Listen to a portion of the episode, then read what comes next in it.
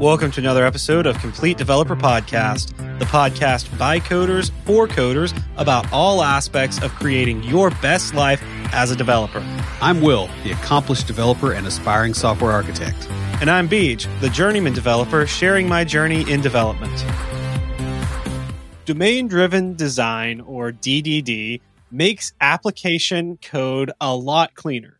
However, like any other software development approach, there are loads of anti patterns to avoid and best practices that may not be readily apparent when you start developing applications in this manner. In this episode, we'll talk about some common anti patterns that you'll encounter in code bases where someone was trying to do domain driven design, but failed to do so properly. We'll also talk about why these anti patterns are a problem and what you can do to overcome them. But before we get started, Will, what have you been fighting this week? Well, I've been kind of trying to shift my mindset a little bit about this whole lockdown mess. Yeah. Just from the perspective of, okay, this is still extremely disruptive. And I feel like I'm walking and somebody is stepping on my feet at random and that's the way everything feels right now. you know, it's just like, oh, I might be fine or I might trip. And that's how things have felt since March. And so I'm trying to figure out how to look at this in a way where I come out the other side of this in a better position than I went into it. Because hmm. I do believe there's some lessons for resiliency in there, and I'm not sure what they are yet. In other news, uh, I was just complaining to you early this afternoon. I was so frustrated because I hadn't gotten anything done on the new website. Mm-hmm. Right. And I'm complaining to you and you know, you get a Windows update right before we record. And so I had been kind of working on the site and I got all the crap fixed that was blocking me for like the last week and a half in, yeah. you know, 45 minutes to an hour. and today. So I was having to like go back through that with you. So it's, it's really interesting just to see that, you know, as much as I had to struggle with that crap, you know, and I was able to just hit it today and be in a different headspace and just knock it out of the park. And so that's those two things are kind of tied together. That's kind of what I want, and I'm not sure where to go with that. So how about you? Cool. Well, uh, like you said, I got a Windows update. Y'all can't hear it, but my laptop fan is running at full blast since that update. Uh, it's super annoying and something that happens on a regular basis. I can hear it because Will and I, well, Will hasn't gotten his yet because uh, they're sitting in my living room. But we recently updated our uh, our monitor monitoring headphones. I went with a pair of in ear monitors, a professional level uh, that I can use with my music and stuff. And Will wanted a pair similar to the ones I had with the coiled cord, so you can have a little bit of stretch. So yeah, we we have new uh, new monitors for uh, for doing the podcast. These things are phenomenal. I talked to our sound tech lead at uh, church and had him suggest he's like, "Well, these are the ones that if I had the money, I would buy them for myself." And I'm like, "All right." so I, I, checked with Will. I'm like, hey, do you mind if I spend a little bit more money on these? And he's like, dude, all the work you did without getting paid, yeah, you could spend a little bit more money on nicer equipment. well, that was like an instant because I knew I would yeah. get something too because I I spend about five minutes a week untangling the cables yeah. for these headphones before before every recording day because otherwise they're so knotted up that I'd have to lay in the floor. Mm-hmm. So yeah, it's uh it, it's exciting. I um these things they they have a they're really awesome, but uh, I can't hear anything going on unless it comes through the microphone because I've got the monitor turned on now, and so like it like completely blocks out all the room noise. It's so cool. So in other really awesome news, I was nominated for the Nashville Technology Council's Software Developer of the Year award. Nice. Yeah. That's really cool. My boss told me that he'd nominated me. And I was like, well, that's really nice. And then I got the email from uh, NTC last night and I was like, whoa, like it's one thing to be told, hey, I nominated you for an award. It's another thing when you get the email saying, you've been nominated for this award. Please fill out this form so that we can, you know, assess who the finalists are. And I'm like, okay, so uh, I filled that out, and uh, they're going to announce the finalists in December, and then the the winner gets announced in February. So really cool. I'm I'm Yeah. very excited about that. Uh, and finally, last thing I have to talk about, uh, I'm filling in for our production lead at church this week. I mean, I've done this before when she was filling in for the pastor or when it was her turn to speak on a Saturday or something. Uh, but she was there in the building with us. She's on vacation right now, a well deserved vacation, mind you, because she hasn't had a break since a few months before COVID hit.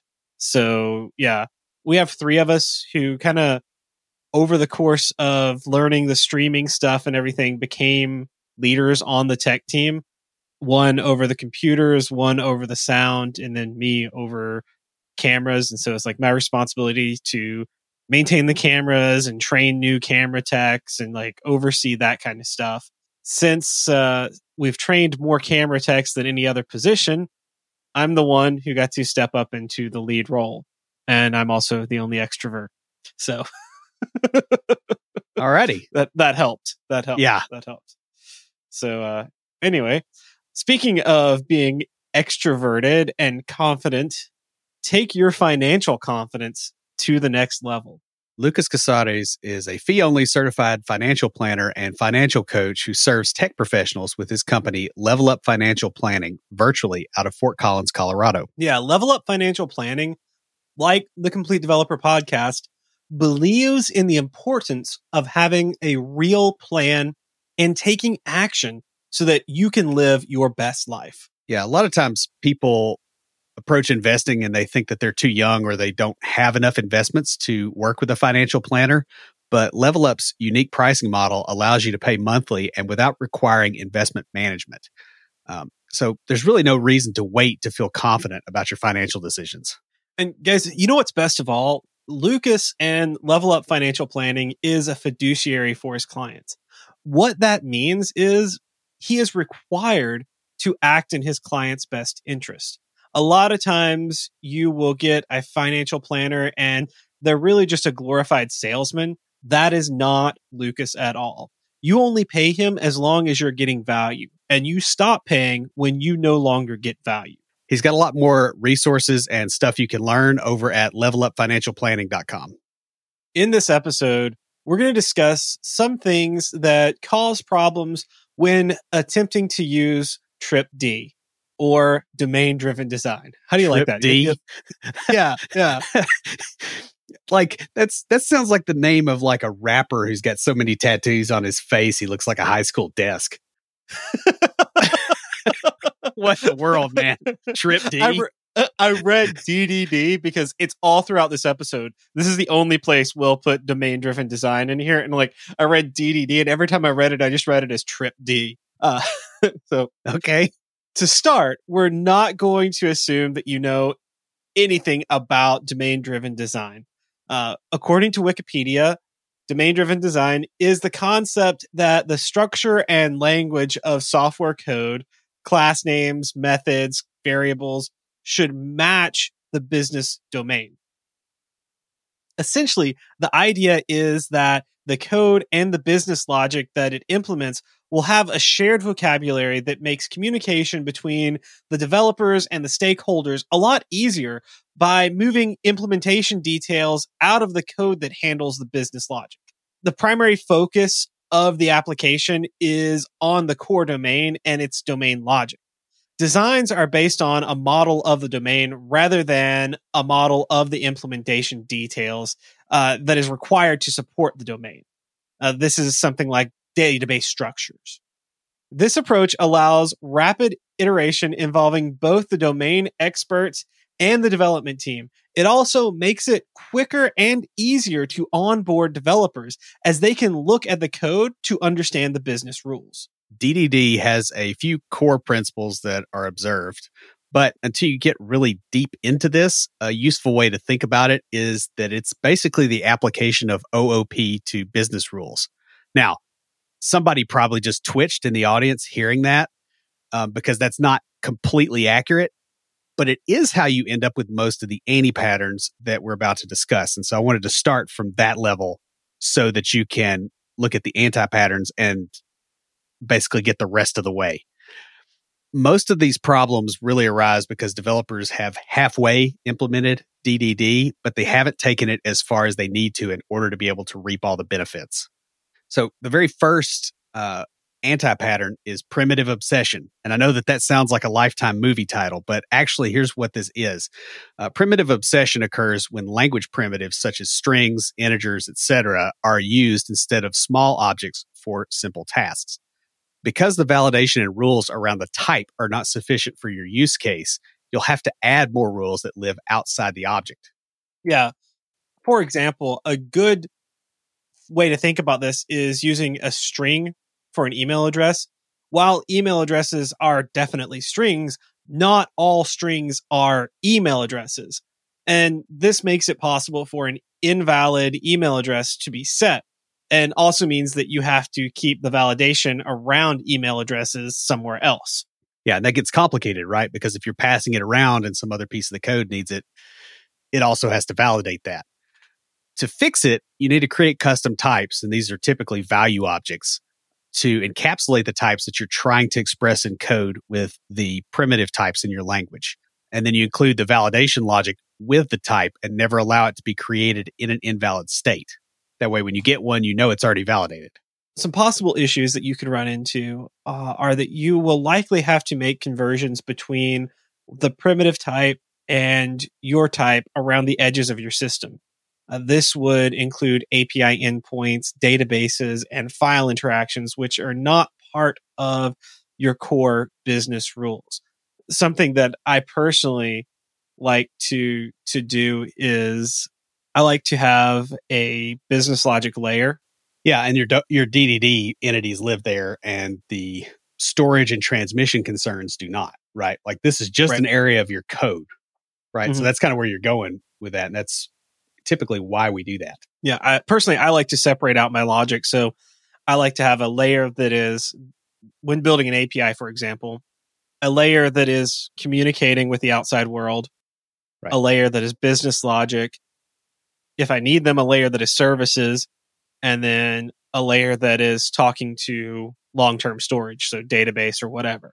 I mean, the main idea is to get that where you're not dealing with these storage concerns in the entity because when a business person walks through the code with you, they're going to look at it and go, what is this stuff? You know, like, and you're going to have to explain database design and all that. So you, you don't want to do that. Um, and that's why you, you know, you split it out and I split it out too, because if you do it the other way, you find out that you're not going to want to do it the other way very long. Yeah. Because it right. hurts. and speaking of things that hurt, and these are things that are not necessarily as obvious initially. Um, the next one is the anemic domain model. And an anemic domain model occurs when entities are built as simple bags of readable and writable properties. This forces the entity logic into other locations in the code because the entity doesn't actually do anything. The entities basically define almost no behavior themselves and they can be put into a bad state from outside of themselves. So let me understand what you're saying here. Are you saying they're basically like DTOs? Yeah. It's that's exactly what I mean. If you make an entity anemic enough, it becomes a DTO. Okay. That's what that's what I thought you were getting at. And I'm like, is that what he's getting at here? And so that makes sense. So an example of this might be a person object with a name, address, phone number, so so on it. If someone wants to change the address, they either interact directly with the properties on the object itself or make a call to an object that does it for them. This could mean that the object ends up in an invalid state. For instance, if the city in the address was changed, but the postal code was not. Right. And so you you basically want to have things structured in such a way that the invariants of that type are enforced and it cannot be created or changed into a valid or to an invalid state. Yeah. So to fix it, you know, the very first thing to do is to remove the setters on public properties. And then you create methods for the discrete actions on the entity to replace what the callers were doing before with, you know, property access. Yeah. Then you alter the callers. Yeah. Was, something that I've done uh, for addresses is to create an address object. Yep.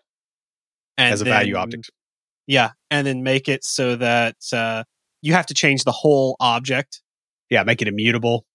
Yeah. And of course, you're using NHibernate, so you don't get burned. Um, Entity Framework has actually got a weird thing with value types where even if it's in the same table, it joins out to the table again to get it because they're like, well, it could be at another table. Yeah, so you can imagine the amount of jankiness that puts in your SQL that gets emitted. But um, Sounds like some DBAs I have worked with uh, when I was doing some consulting that are just like out there, like, well, it could be over here, and I'm like, that doesn't even make any Yeah. logical sense whatsoever. it's a database. It's in a place or it's not. It's not Yeah. a could. like I don't want. Do not give me. I, I don't want Schrodinger's column. Okay, I don't want Right. to open the table to look for Schrodinger's column and see if it's dead or not. All right, that's not okay. yeah. Yeah. See, you just need to introduce me to your DBAs. I can fix it. this was years ago on a consulting thing that I was doing.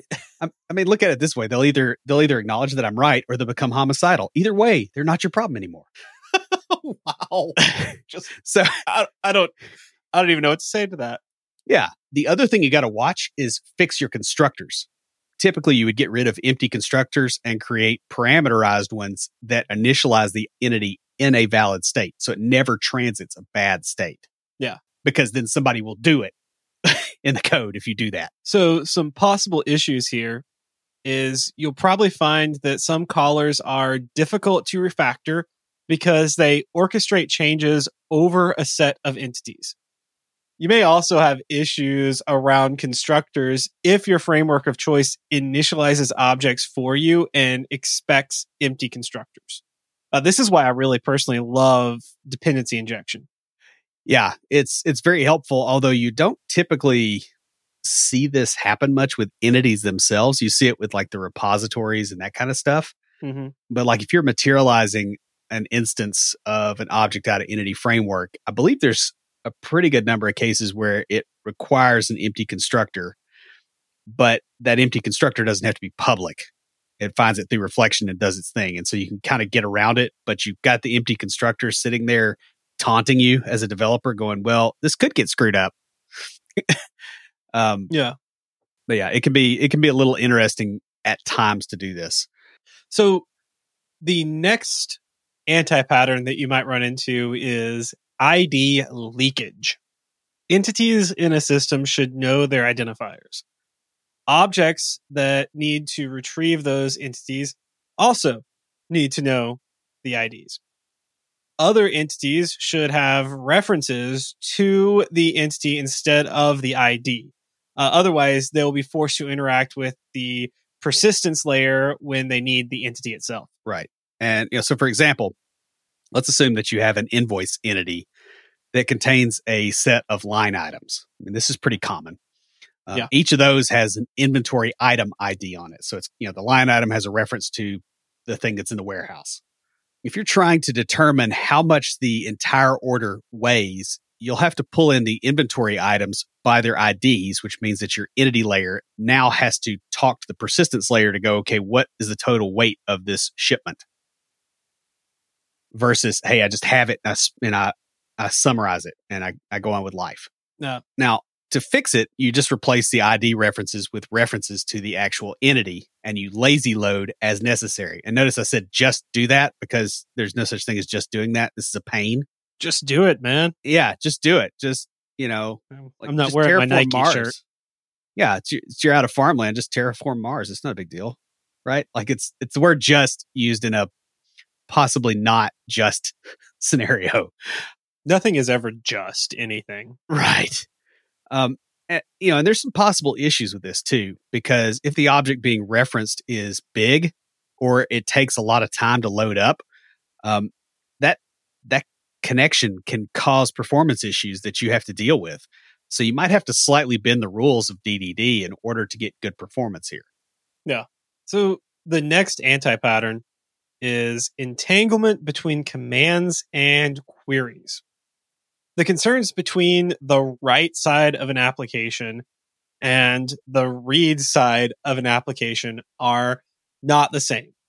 The command or write side probably needs access to the entire entity model, whereas the query or read side only needs parts of the entity and related entities. If you entangle the two sides, you'll either have very slow reads due to bringing back too much data, or your writes won't have all the data that they need. So we'll go back to the invoice and line item uh, example from before, uh, with the line items also having a reference to the inventory item, again, as before. If you have the command and query side entangled, a query to get the invoice totals for last year means loading everything under the invoices, even if it doesn't make sense. In other words, like you use the same repository method for mm. you know retrieving the data for this page and also retrieving the entity because I'm doing some business process on it. Those are not the same. People like to dry it up and they dry it up too much. Yeah. Yeah, sometimes you need a little bit of moisture in there. Right. moist. It's one of everybody's favorite words. I I never thought anything about that word until I saw uh, that TV show Dead Like Me. That's all I'm going to say about it. You can move on now. Okay. If you want to understand, watch the show. So your queries probably should not load up the entire entity model. Um, they're just a projection off of that entity model and off of other stuff attached to it, usually, that is tailored to what is required by the caller. In fact, you'll see this a whole lot um, if you go a little bit past REST and you start getting into the um, HATEOAS stuff where you actually do data shaping on your API calls and you go, just give me these fields, or you're doing like GraphQL, um, which I haven't been in a slug and match with at all for the last two months. you know, you'll you'll see data shaping because that's very important on the read side. Don't bring me anything I don't need because it's in my way and it has to be transmitted. So you just don't want to do that. You just want to project off the model. And that's kind of the, the way you handle that problem. And the other side doesn't reuse the methods that produce things for the read side. Now, there are a few possible issues. Yeah. So this can collide in a bad way with the way a lot of developers understand dry. And when we say dry, we are meaning do not repeat yourself or don't repeat yourself. Because do not repeat yourself would be dry which is just weird. Devs will want to reuse the code that loads an entity up for query purposes, even though these are two entirely separate reasons for loading this data. What's going to happen is this will tangle your command and query infrastructure up in a way, and it's going to hurt performance. Yeah. In other words, don't make things that aren't the same thing into the same thing because they're not the same thing and you're going to find out the hard way. Now, speaking of uh, things that are not the same thing, this happens at a larger scale as well with a lack of bounded context. Um, and this is a bit more of an interesting problem. Sometimes an entity is used in very different ways by different parts of the system. For instance, an order entity looks really different from the inventory side of things than it does for fulfillment or billing a really naive implementation might tie these concepts together in such a way that a change in either area impacts the other area negatively. So for instance, you know, deep loading a bunch of stuff that, you know, is needed because the, you know, the billing system needs it, whereas the warehouse doesn't care, but now the warehouse is slow. Yeah. So the example that Will gives in the uh, the outline, let's assume you have an order entity that is used by your warehouse inventory system your fulfillment system, and your billing system. Your billing system and warehouse management system change due to expanding your company into other countries, and your billing system is forced to change due to tax law changes. If it's all the same entity, it's all the same project, which could mean expensive compromises on your warehouse fulfillment systems due to regulatory compliance issues on the billing system. Right. Essentially, what you've got to do is structure things in such a way that the area that gets changed at one time is small. Mm-hmm. Because if you don't, a regulatory change could hit you at the same time as a market change hits you. And you're going to be scrambling trying to fix it all before the regulatory deadline happens or before the market change eats your lunch. So I have seen similar stuff happen where it was a literally a junior developer, like first job out of college, who built this this system. Great job for someone with no work experience, but just didn't know these kind of things to think about. And then when this happened, the uh, been around for 20 odd years and, you know, doesn't quite understand the newer tech stuff developer comes in and puts in a bunch of hard coded values and stuff like that.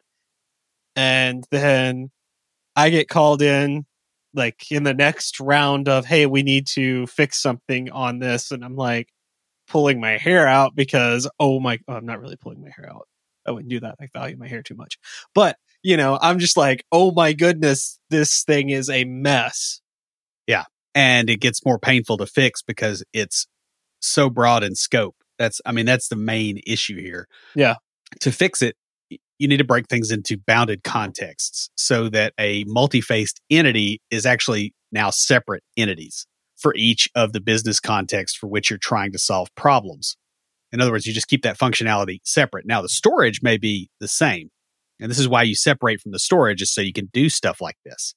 Some possible issues are that this can be brittle if your organizational structure is still unstable or if you had a single context entity that got really large and entangled. Now, the latter is especially nasty politically because it's hard to show a business value for rewriting working code until that code is already costing money by causing a problem. Uh, and, you know, I've run into this. No joke, y'all. I, I have seen this and I'm like, this is going to be a problem. This is going to be a problem. I've said this is going to be a problem. This is going to be a problem and was ignored because it wasn't a problem yet. And now I'm rewriting an entire system because what I said, you know, years ago, this is going to be a problem, is now a problem. Yeah. The way I usually handle this is I actually send an email saying that this is a problem and I keep the email. So when it comes yeah. back around, it's like, you know, I told you two years ago, dude, this was going to oh, blow up in our faces. It, it, it wasn't, it didn't come back on me. Like you have in here that it gets blamed on you.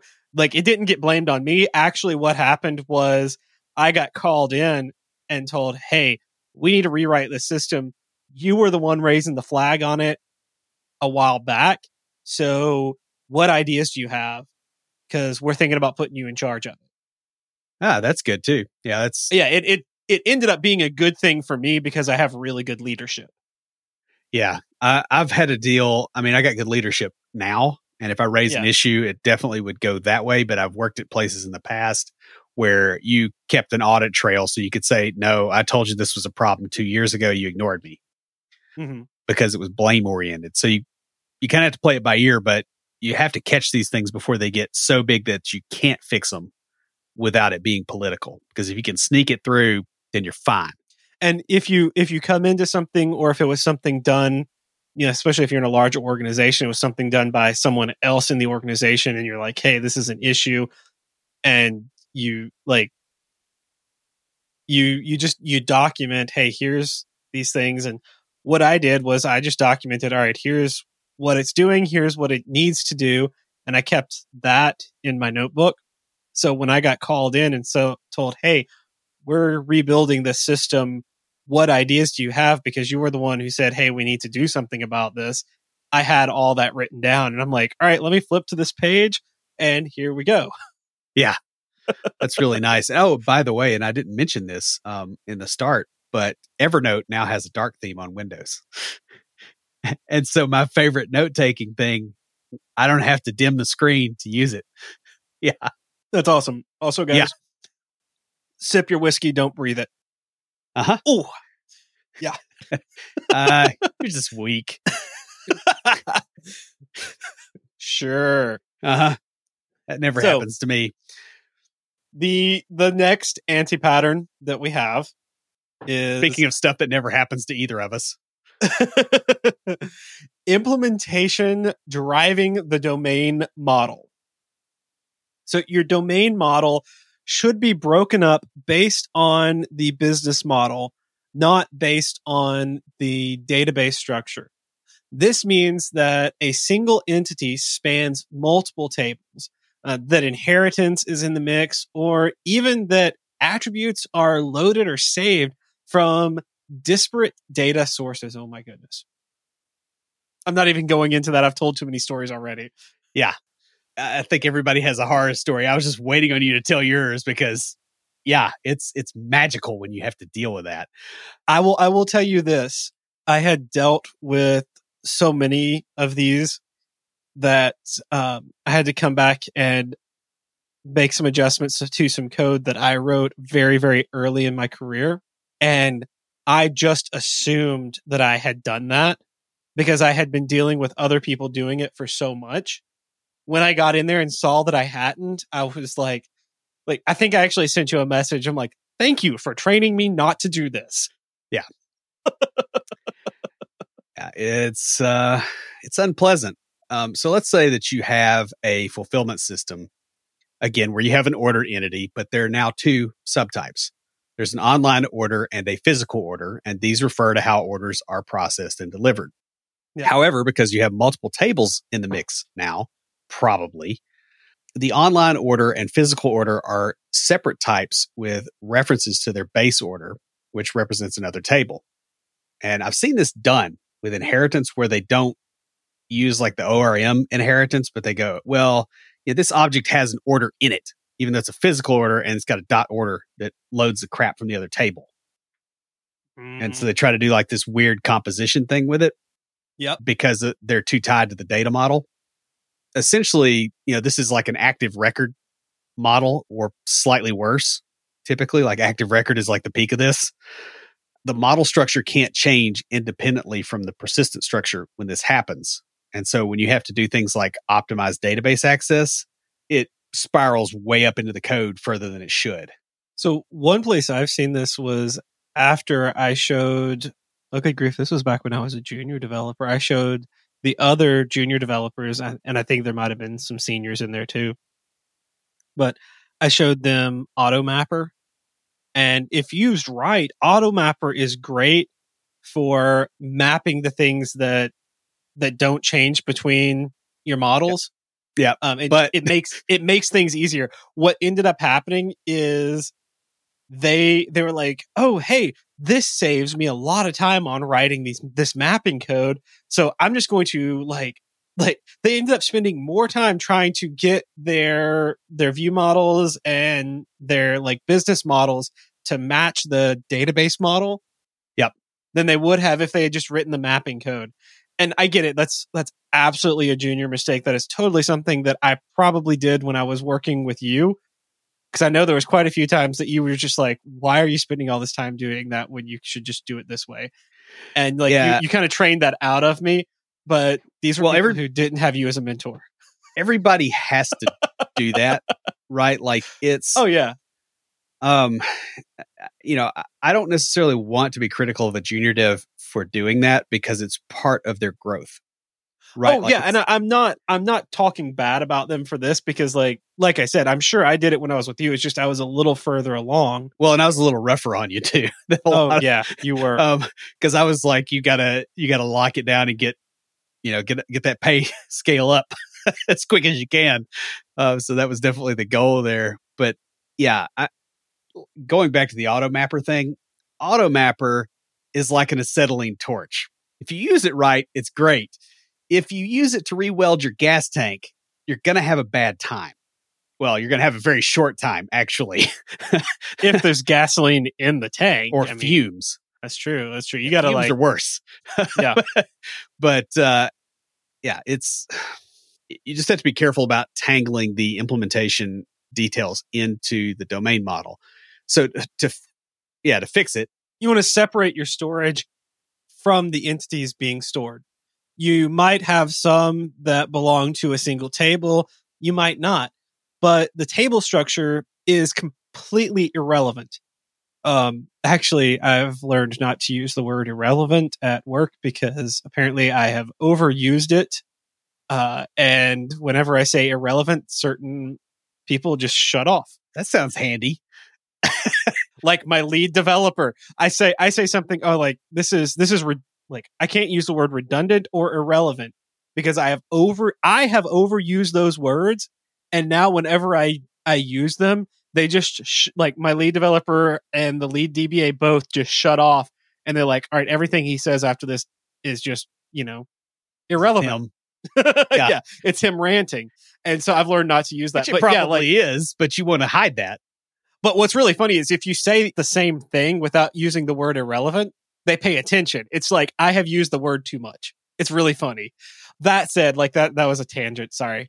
um but uh the point here is what's in your database, like the structure of your database is designed for storing data. The structure in your business logic is designed for understanding the business. It's designed for business. They, if they match up, that's rare and cool, neato. But But don't tie them together just because they match right now. yeah, yeah. If but don't expect that to last, and don't expect that to happen. Don't go in with the all right. We're going to build our database to match our business, or we're going to build our our business logic to match our database. They should be separate. Yeah. because the At way you store data, DDD. Yeah, yeah, it's in DDD. The way you store your data and the way you build your business logic, they're they're not going to match up because what's good for data storage is probably or definitely not going to be good for business logic. Yeah. And so Otherwise, you- you, would be writing your app in SQL, Yeah, exactly. which I've You seen know- people do, but including web pages. Oh, I, I have I have seen um they concatenate that crap together and dump it out. Oh, what is that? I can't remember the t- remember it off the top of my head, but I've seen some applications like I've replaced applications written in it's it's a thing for Oracle yeah. I know what you're talking about because I've done that too, but I can't. I- I've blocked that memory out and Yeah. don't really want it back, so I'm not going to look it up. Um, sorry, folks, you're out of luck. Um, so now this can be a little bit interesting um, with certain ORMs because they do a really poor job of handling relationships within a single entity, especially when you get inheritance and things like that in the mix. Multi-column value types in Entity Framework will do this, where like they join out to it because they think, oh, this is probably another table, even though it's the same table, and it should be smarter, and it probably will be in later versions of the framework, but it's not right now. So you do have to be aware that sometimes the ORM is going to get in your way here. Now, speaking of things that get in your way, uh, the other side of it from the OR, you know, below your entity layer, you have your ORM or your data access layer or whatever you want to call it, your persistence layer. Above it or going out, you have the, you know, the edge essentially of your your domain. So like either uh, web API endpoints, maybe some persistence uh, concerns that are happening to transmit data somewhere else, however that has to happen. Your domain model should live basically in the inner ring of your app, and it should not be getting exposed at the edges because again, Yeah. that's an implementation detail, and you're going to suffer if you do this. Yeah. So, for example, you have an order type with line items. We we've talked about this quite a bit in this episode, but it's a really great way to view this. And advisory is uh, suddenly required by law for certain kinds of items in certain contexts. If you're exposing the full entity at the edge, this change will break the interface contract for callers. Yeah, and this happens even if the caller doesn't care, right? So, for instance, let's say California says this type of material is cancerous, um, which probably goes for everything from plastics to pure oxygen, you know.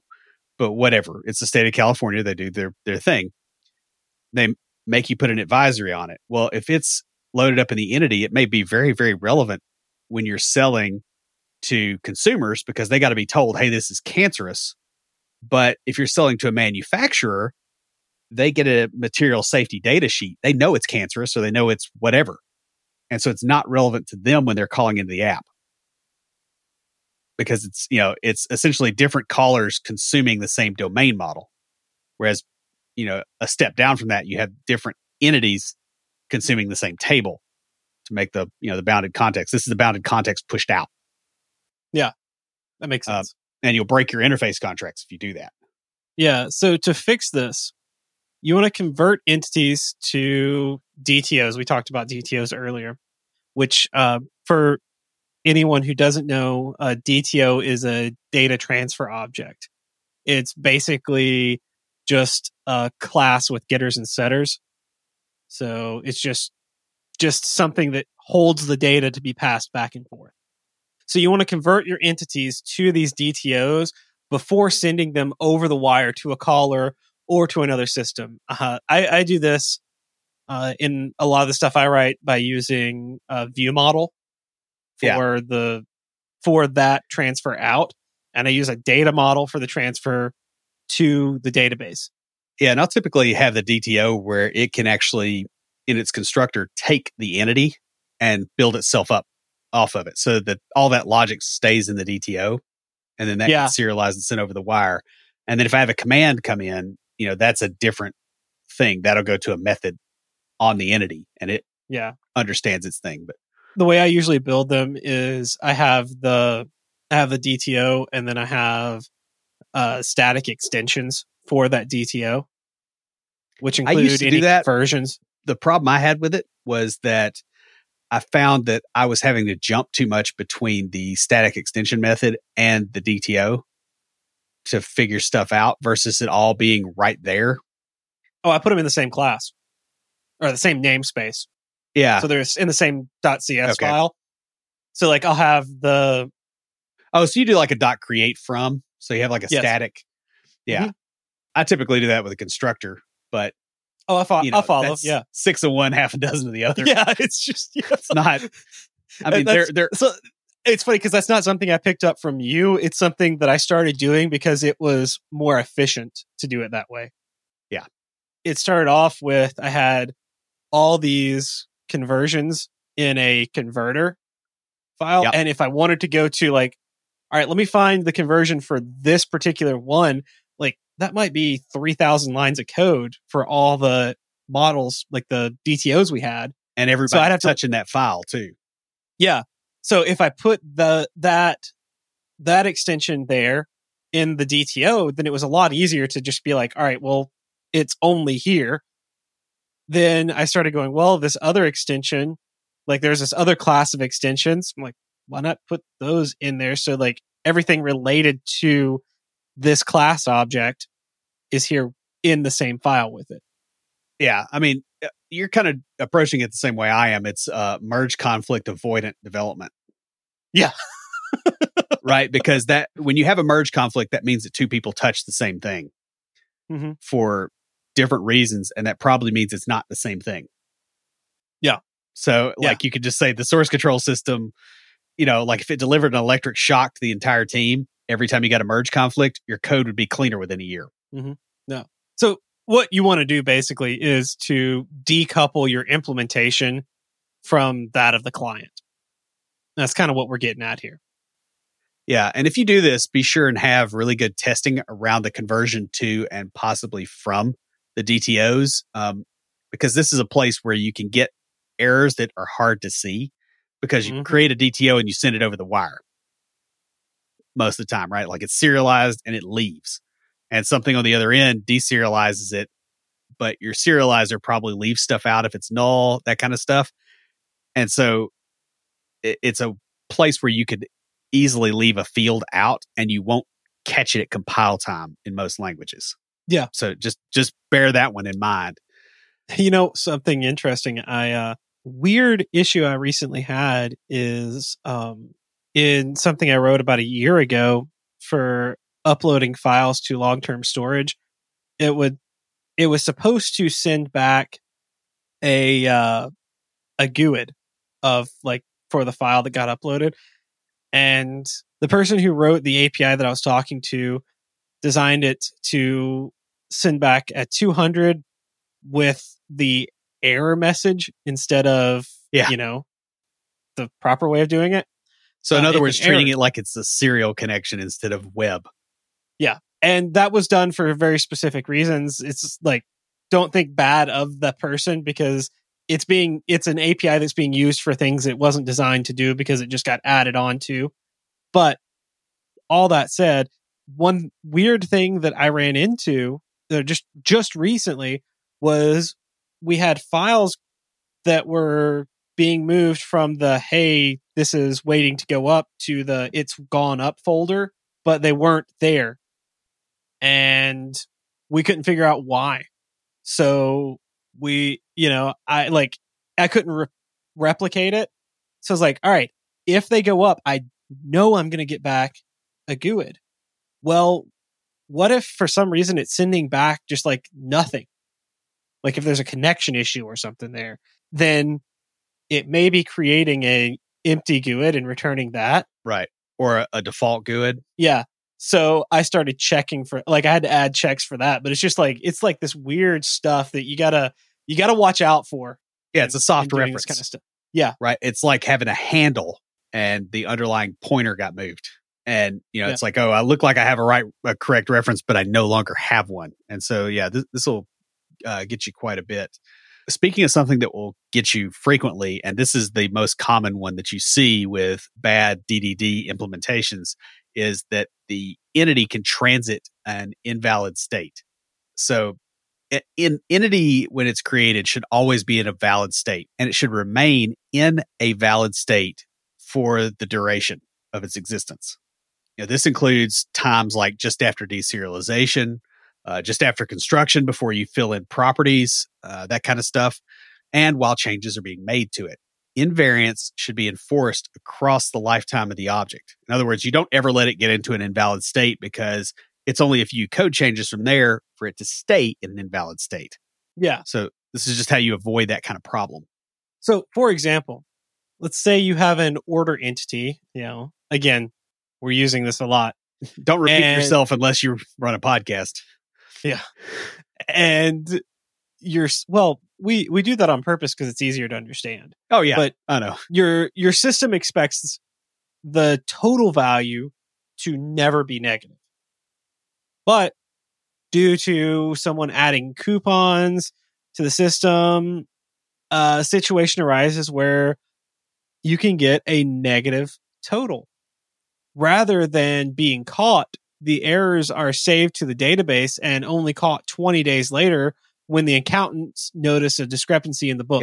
And that happens way too often right? Somebody just you know because they're doing naive implementations that you know do getters and setters on properties versus going okay this entity is in an invalid state and should throw an exception when the total goes under zero.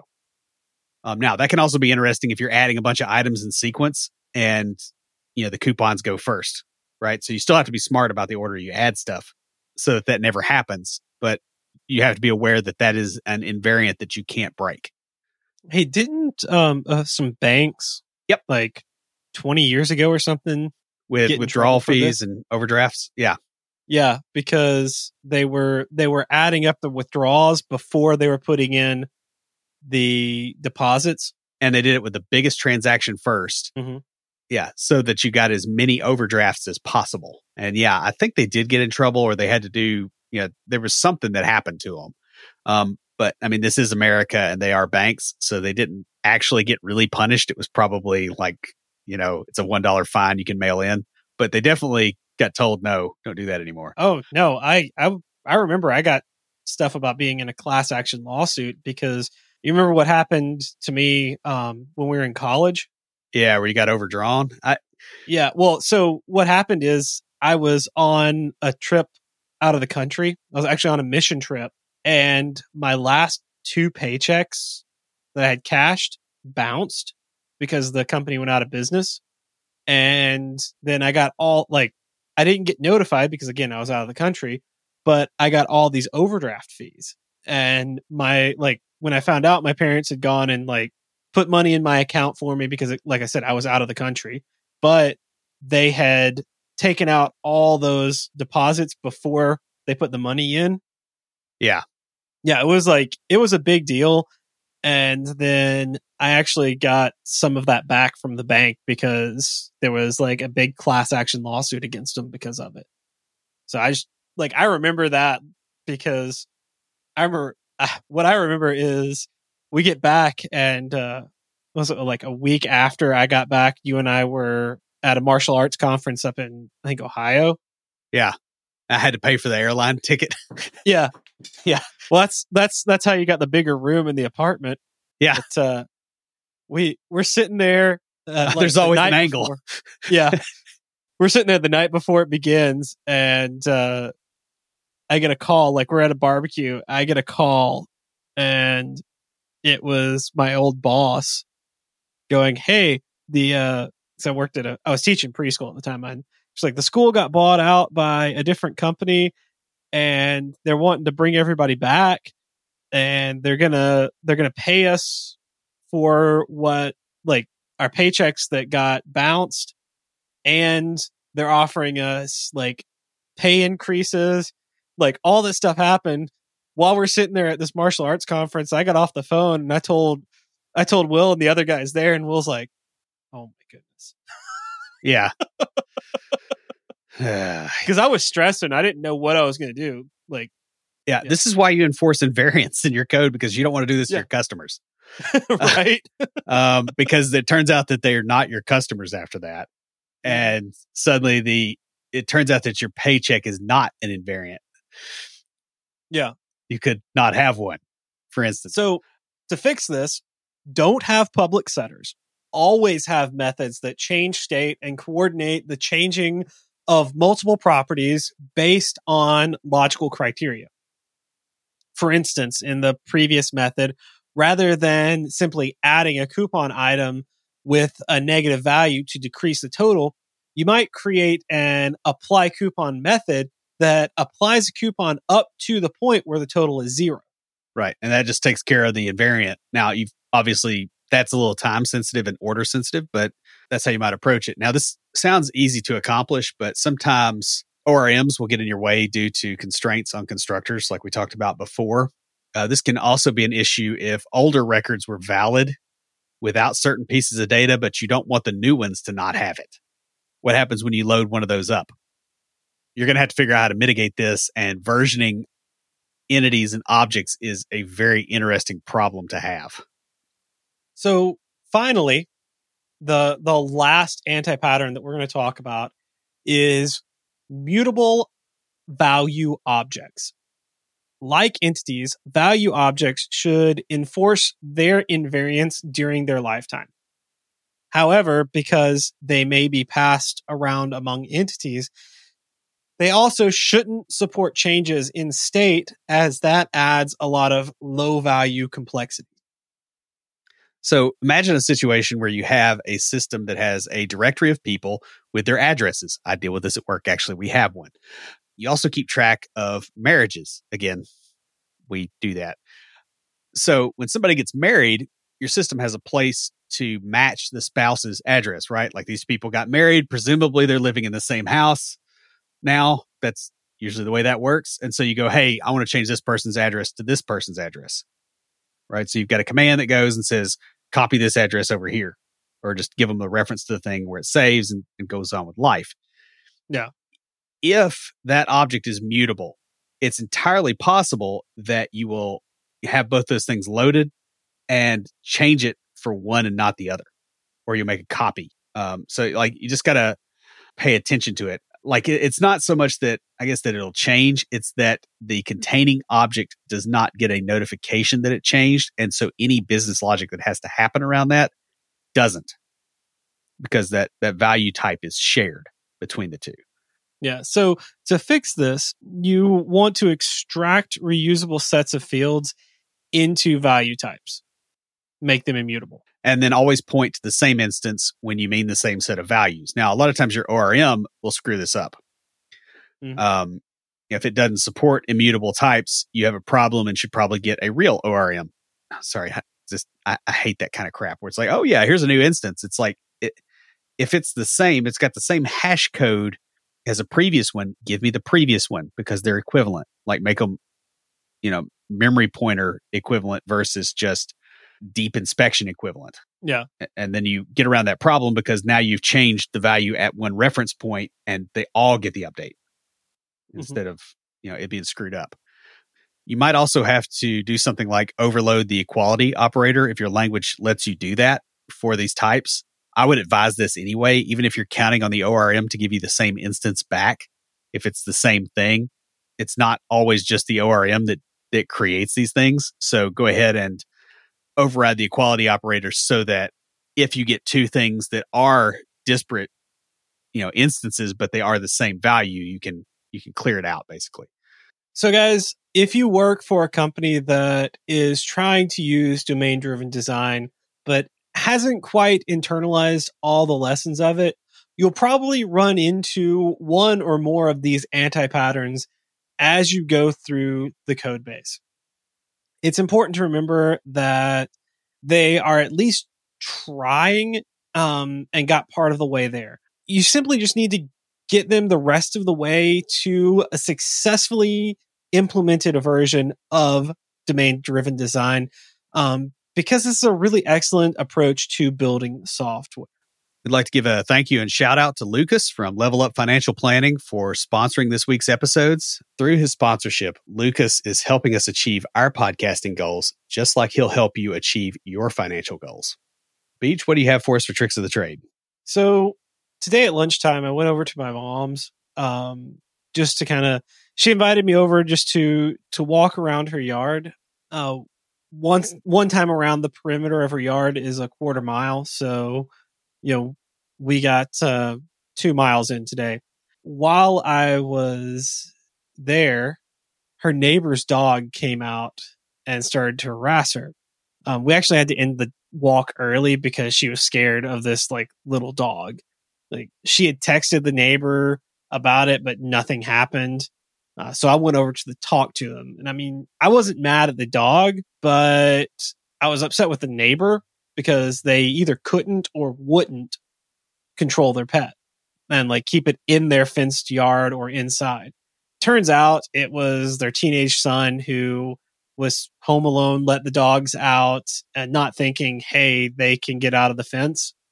That he he didn't know any better, but you know, learned a lesson when this, you know, long haired, tattooed, scary dude shows up and is like, Hey, you need to keep your dogs off my mom's yard. Your dog insulted my mother. Guys, a lot of times we get upset at the wrong person or the wrong thing when something negative happens.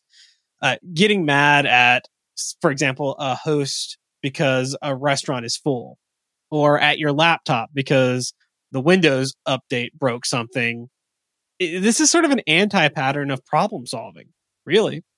You know, instead of getting frustrated or acting out, um, look for a solution to the problem. You know, it's not easy, especially when emotions get involved. Uh, you get angry, you want to just like attack. So one thing to do is just start with recognizing that you're upset and then look for the source of the problem. Try to figure out what the problem is so that you can at least be upset at the source of the problem. I'm not mad at my laptop because the fan won't stop running at full blast. I'm mad at Microsoft for their Windows update breaking my laptop, you know?